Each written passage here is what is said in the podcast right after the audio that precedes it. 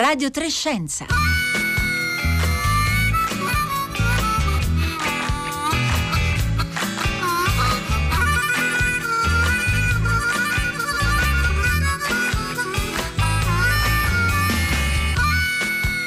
Venerdì 19 marzo, buongiorno da Paolo Conte, benvenuti a Radio Trescenza. Come, come, già nei due precedenti venerdì, anche oggi nella seconda parte della trasmissione ospiteremo un altro tassello del ciclo Io mi salverò, adattarsi a un clima che cambia, a firma del giornalista scientifico Marco Merola.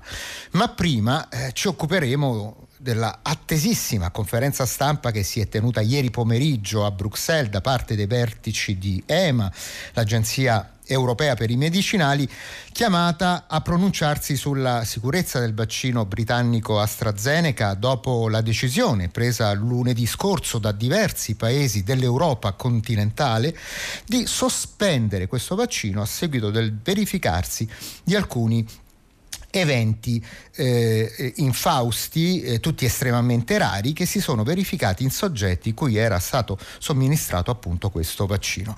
Per la verità all'inizio della settimana non erano stati resi noti quali fossero esattamente gli, avven- gli eventi avversi che avevano suggerito la scelta cautelativa della sospensione, almeno qui in Italia non se n'era parlato si era detto genericamente di eventi trombotici, ma proprio per questo la decisione di sospendere AstraZeneca era apparsa ai più eh, quasi incomprensibile perché in effetti la casistica di tali eventi tra i vaccinati non è affatto diversa da quella che si riscontra tra i non vaccinati.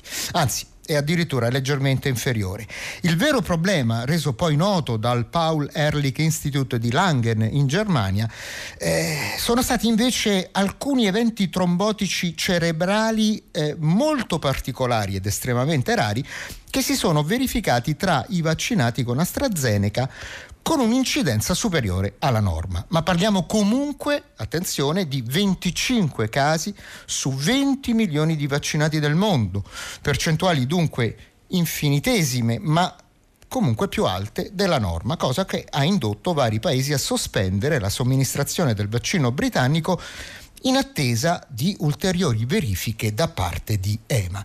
Ma ieri l'EMA ha ribadito che AstraZeneca è un prodotto sicuro, che il suo impiego dovrà continuare per difenderci efficacemente da Covid-19 e che la relazione causa-effetto tra il vaccino e questi rarissimi eh, eventi avversi è ancora tutta da indagare. 335 5634 296 il numero al quale gli ascoltatori e le ascoltatrici possono inviarci i loro commenti e le loro domande attraverso sms e messaggi di whatsapp radio Trescenza col 3 in cifra se volete interagire con noi attraverso facebook e twitter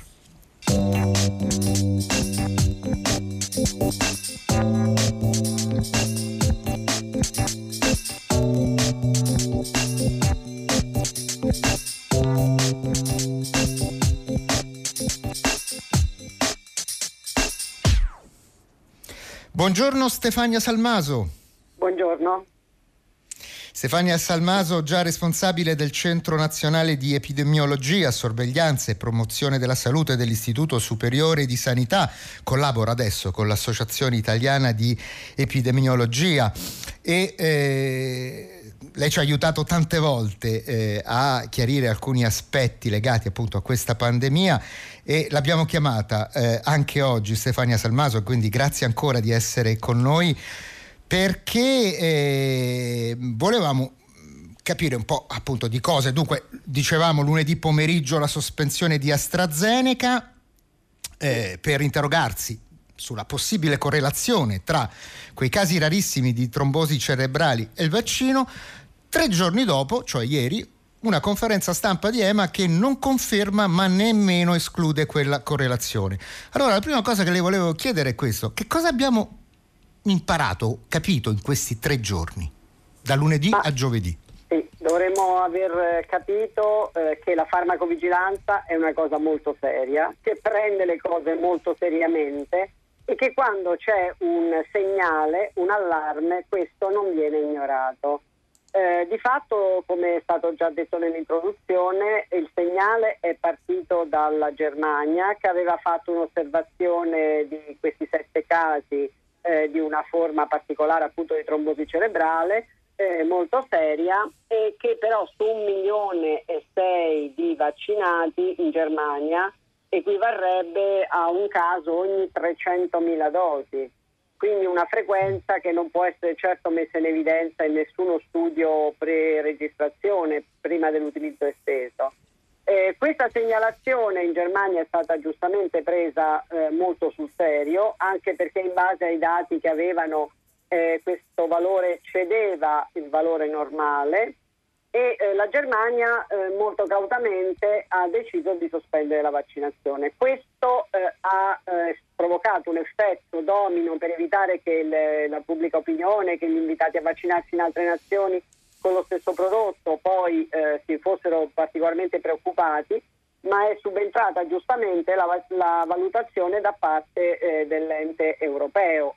ma forse tutto questo si sarebbe dovuto fare anche prima, però adesso non so ehm, l'EMA cosa ha fatto in più? Eh, ha preso i dati della Germania, ha guardato tutti i dati pre-registrazione che aveva da tutti gli studi di AstraZeneca, ha preso i dati di tutti quelli che stanno usando AstraZeneca nel mondo, ma soprattutto in Europa, con cui ehm, tutti collaborano perché mettono i dati in una stessa banca dati, ha chiamato anche la Gran Bretagna nonostante non faccia più parte dell'Unione Europea, e ha rifatto una valutazione complessiva, indicando e quantificando eh, in modo abbastanza chiaro qual è il rischio sul totale.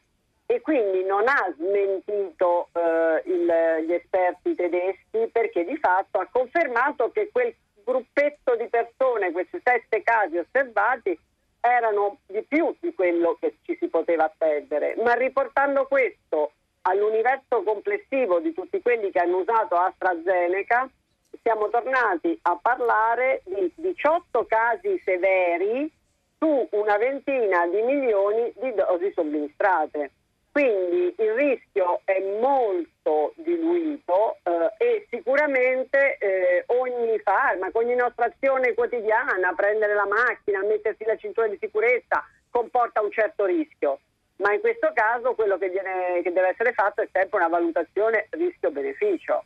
In questo caso il rischio sembra molto molto basso, se c'è, perché non è stato dimostrato che poi sia associato al vaccino, eh, ed è eh, rispetto al beneficio atteso eh, è eh, molto ridotto. Eh, quindi questo dovrebbe averci insegnato eh, che il rischio zero non esiste per niente, il rischio di morire di Covid, di avere una, un ricovero in terapia intensiva non è assolutamente trascurabile come stiamo registrando anche in Italia. Il rischio certo. di eventi avversi osservati in, tra i vaccinati c'è eh, un piccolo eh, rischio che infatti porterà all'aggiornamento del foglietto illustrativo, dove peraltro vengono indicati non gli effetti collaterali, bensì tutti gli eventi che sono osservati tra i vaccinati. Certo, chiarissima Stefania Salval- eh, Salmaso, ma i, i, casi appunto che eh, hanno destato diciamo così, l'attenzione degli esperti hanno riguardato, almeno così sembra da eh, capire da una prima analisi, eh, donne giovani eh, di età comunque inferiore ai 55, 55 anni e ehm, in gran parte geolocalizzate nei paesi del nord Europa. Allora, questi fatti ci permettono di definire o individuare gruppi di popolazione che sono esposti a rischi più elevati?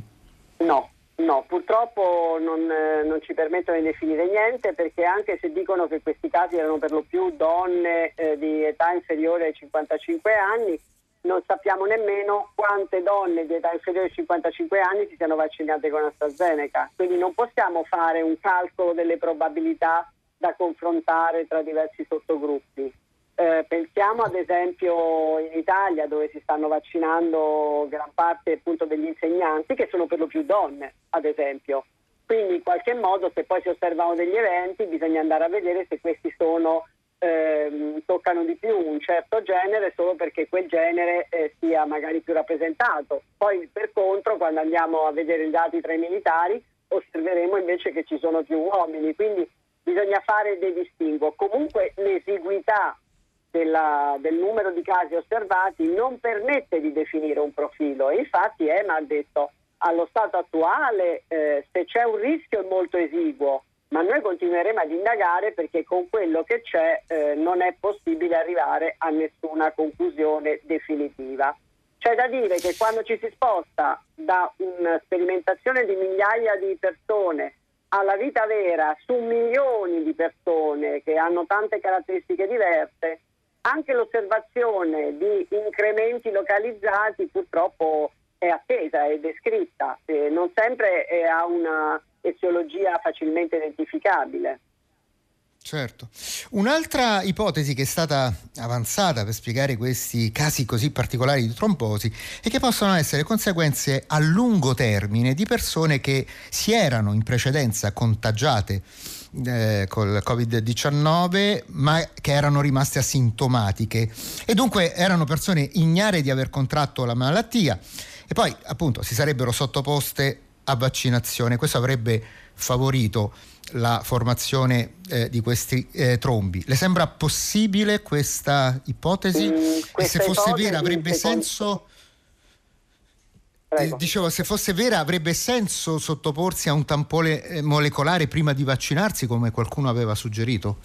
No, secondo me non ha nessun senso sottoporsi al tampone molecolare prima di vaccinarsi perché questo aggraverebbe ancora di più tutta la macchina organizzativa, il tampone molecolare non darebbe alcuna certezza che non ci sia stata un'infezione perché c'è un margine di errore e la stessa ipotesi a me sembra tutta da dimostrare. È chiaro che per dimostrare un legame causale dobbiamo trovare un'ipotesi biologica plausibile. Un'altra ipotesi che è stata invece tirata in ballo è proprio non che queste persone fossero ehm, già infette da Covid, ma proprio che il meccanismo di induzione della risposta immunitaria eh, che, che provoca il vaccino abbia qualcosa in comune con la risposta immunitaria che provoca invece il Covid, perché sappiamo che alcune complicanze da Covid sono proprio dovute a fenomeni eh, immunitari, c'è questa famosa tempesta citochinica, ossia un'eccessiva risposta che provoca eh, una, un aggravamento eh, delle condizioni generali del paziente. E, e quindi questo andrebbe indagato perché se così fosse, sempre considerando che il rischio comunque è super esiguo rispetto all'infezione naturale, questo potrebbe essere un rischio che allora è presente in tutti i vaccini che inducono una risposta contro la proteina spike perché è lo stesso meccanismo eh, che viene poi osservato in chi acquisisce l'infezione. Però mh, certo. sono tutte ipotesi sul piatto e poi quello che dobbiamo tenere presente invece è l'esiguità dei numeri in questo caso e di fatto questa aggregazione, questo cluster di casi osservato eh, in Germania non è stato osservato altrove dove i numeri sono ancora più piccoli. Certo. E su Facebook Guido ci chiede, ma ci sono degli esami eh, particolari da fare prima del vaccino per capire chi potrebbe avere effetti simili? No, perché non sappiamo qual è il determinante di eventi di questo tipo. Stiamo parlando di 18 casi, quelli severi, abbiamo visto 7 casi di trombosi venosa profonda, 18 casi invece di eh, trombosi più seria cerebrale su 20 milioni di, di dosi somministrate. È difficilissimo andare a capire qual è il fattore discriminante e quindi non sappiamo eh, se, con, quali esami si potrebbero fare. Certo.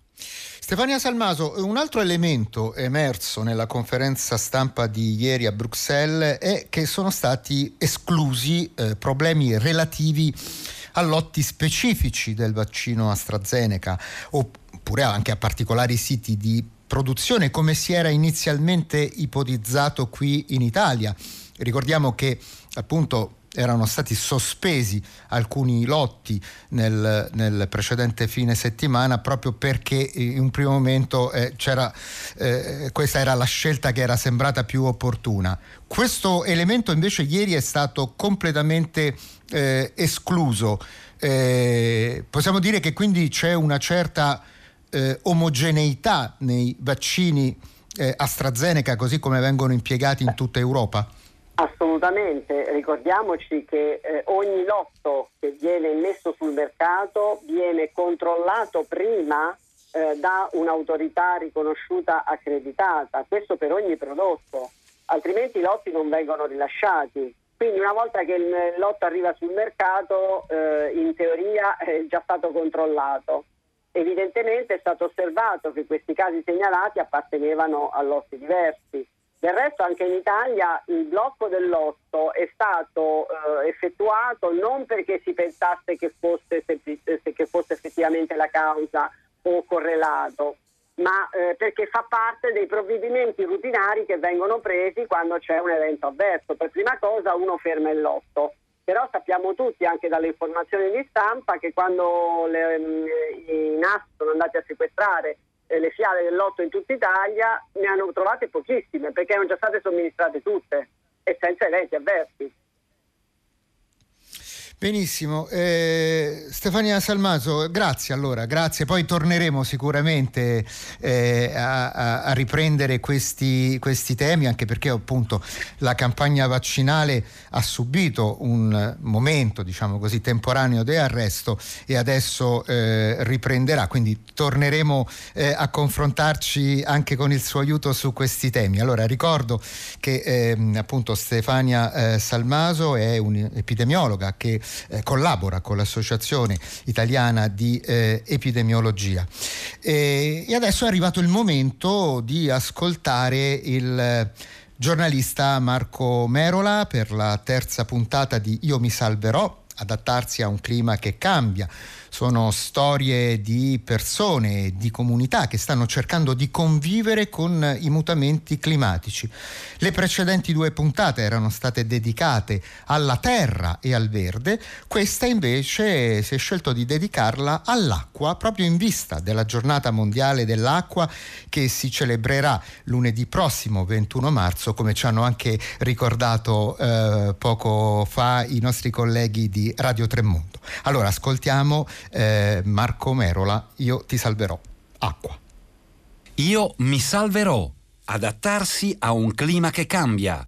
Acqua. Mi chiamo Marco Merola, sono un giornalista, un divulgatore scientifico, autore del webdoc adaptation.it sul tema dell'adattamento al cambiamento climatico. Oggi parliamo di acqua, di come il mondo si stia adattando alla scarsità della risorsa idrica e a quelli che saranno gli scenari del futuro in cui ci sarà sempre meno acqua. Il primo caso interessante riguarda la cosiddetta microirrigazione o irrigazione goccia a goccia, quindi si parla di, di terra, si parla di come coltivare la terra usando pochissima acqua. A scoprire come fare sono stati alcuni anni fa gli israeliani e quindi noi con Adaptation siamo andati in Israele, in particolar modo nel deserto del Negev, per andare a vedere come in un'area del mondo particolarmente estrema, con un clima che d'estate può raggiungere e superare i 50 gradi e dove in tutto l'anno piove l'equivalente di un bicchiere d'acqua, si riesca comunque a coltivare, si riesca comunque ad avere delle aree verdi e rigogliose. Volando a volo d'uccello su questo deserto si vedono queste coltivazioni di ortaggi, si vedono addirittura dei vigneti, il vino israeliano è buonissimo e tutto questo grazie alla microirrigazione. In pratica invece di innaffiare, come siamo abituati a vedere anche nelle nostre campagne, eh, le piante con ingenti quantità di acqua che piovono dall'alto con queste ali gigantesche che ne sprecano tantissima perché ovviamente eh, molta va anche ad evaporare per colpa delle temperature molto elevate, gli israeliani hanno pensato di costruire un reticolo sotterraneo di tubicini che portano l'acqua necessaria alle piante in maniera targetizzata. Ecco perché goccia a goccia. Questi tubicini hanno una serie di fori che consentono all'acqua di fuoriuscire in maniera controllata e andare a colpire esattamente la pianta in corrispondenza del foro. E grazie a questa modalità riescono per l'appunto ad avere dei raccolti che non hanno nulla da invidiare ai raccolti che siamo abituati ad avere anche alle nostre latitudini, in un ambiente incredibilmente estremo come quello del deserto. Naturalmente loro sono stati gli inventori di questa tecnologia, ma come raccontiamo in Adaptation, la, la tecnologia viaggia, la conoscenza viaggia e così è approdata anche alle nostre latitudini, qui in Italia, da noi, soprattutto al sud, in regioni che probabilmente noi non, non immagineremmo, come per esempio la Calabria o la Sicilia, che adottano già da un po' di tempo questa tecnologia della irrigazione goccia a goccia. Per esempio un altro luogo molto interessante che abbiamo visitato è stato eh, Mirto Crosia in Calabria, nel centro ARSAC, che è un centro di eh, agricoltura sperimentale, dove abbiamo visto gli esperti utilizzare l'irrigazione goccia a goccia per eh, irrigare degli agrumeti. Eh, la cosa più incredibile che ci è stata raccontata è che il motivo per cui l'irrigazione goccia a goccia non è ancora così diffusa in Italia è perché c'è una grande resistenza culturale degli agricoltori. In pratica gli agricoltori, soprattutto le vecchie generazioni, se non vedono che le piante sono ben grondanti di acqua, ben allagate, hanno, non hanno l'impressione che l'acqua stia arrivando e si preoccupano che possano morire. E in effetti l'irrigazione goccia a goccia, appunto non sprecando acqua e portando il giusto quantitativo, non crea la eh, consueta pozzanghera, diciamo, al di sotto delle piante. Quindi visivamente sembra quasi che la pianta non abbia acqua, invece eh, cresce in maniera rigogliosa.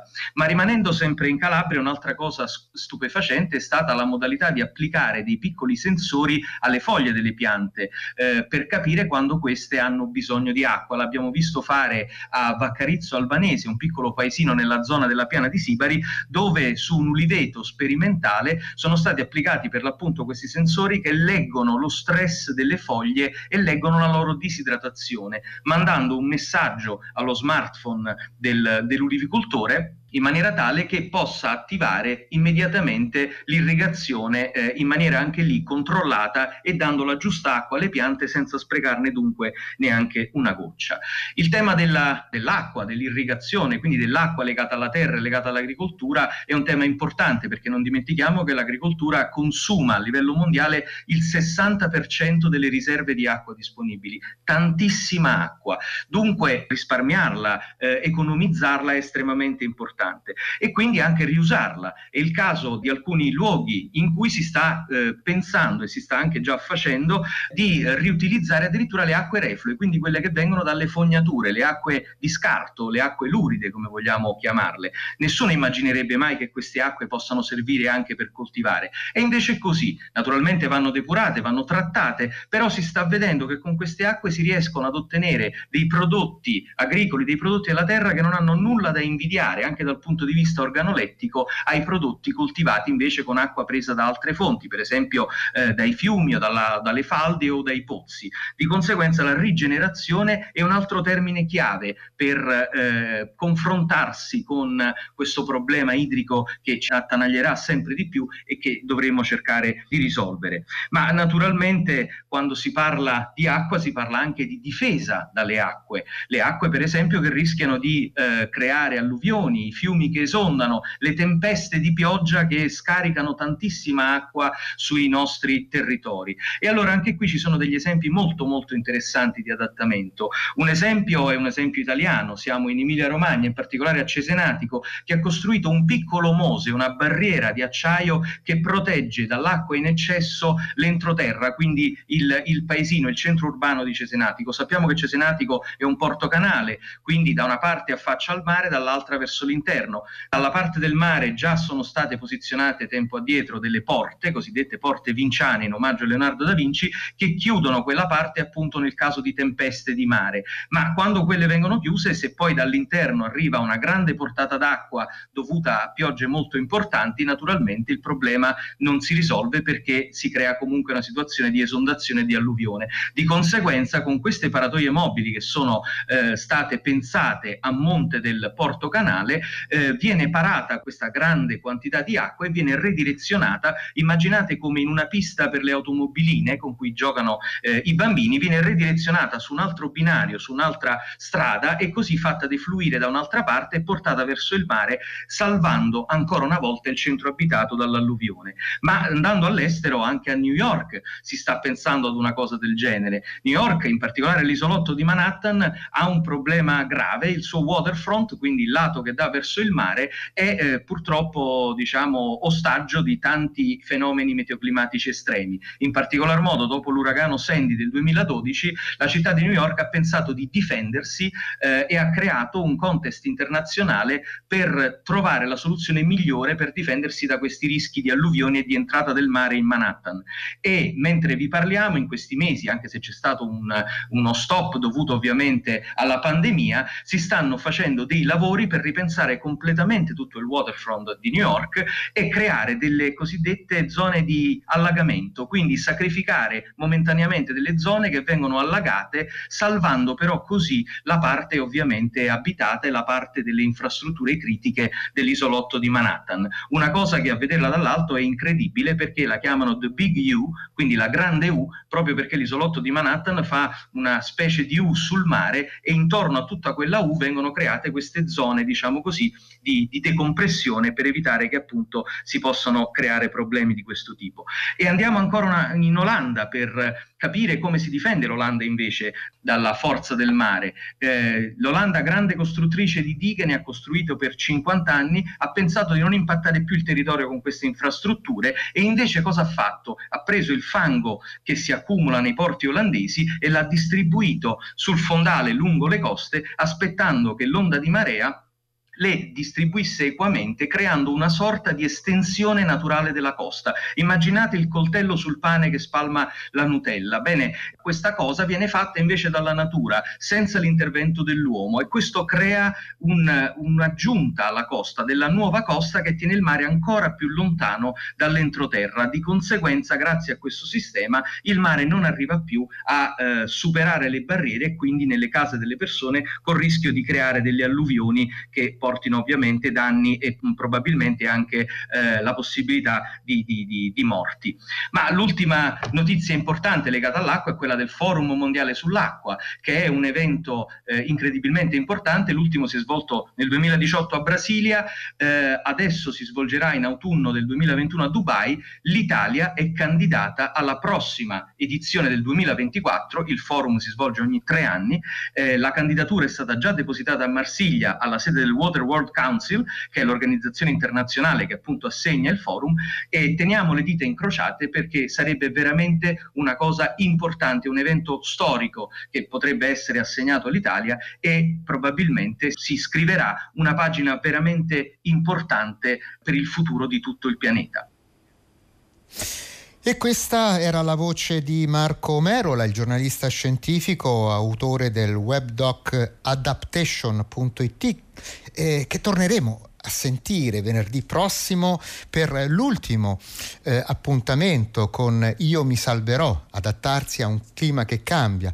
Eh, ricordo che le precedenti due puntate e quella eh, di oggi, di questo ciclo, sono state già raccolte nella omonima playlist eh, che trovate eh, sul nostro sito, il sito di Radio Trescenza. Radio Trescenza che è il programma ideato da Rossella Panarese, curato da Marco Motta con eh, Francesca Buoninconti in redazione, Anna Maria Giordano questa mattina alla regia, insieme a Gabriele Cioni alla console tecnica. Noi adesso ci fermiamo qui per dare spazio ai colleghi del concerto del mattino, Marco Mauceri e Arturo Stalteri. Da Paolo Conte, grazie per l'attenzione, buona giornata a tutte e a tutti tutti e, e soprattutto buon fine settimana. Noi ci sentiamo nuovamente lunedì prossimo, come sempre alle 11.30, per parlare di acqua, ovviamente nella giornata mondiale dell'acqua, ma anche delle interazioni dell'acqua, dell'acqua della terra con la nostra atmosfera. A lunedì dunque.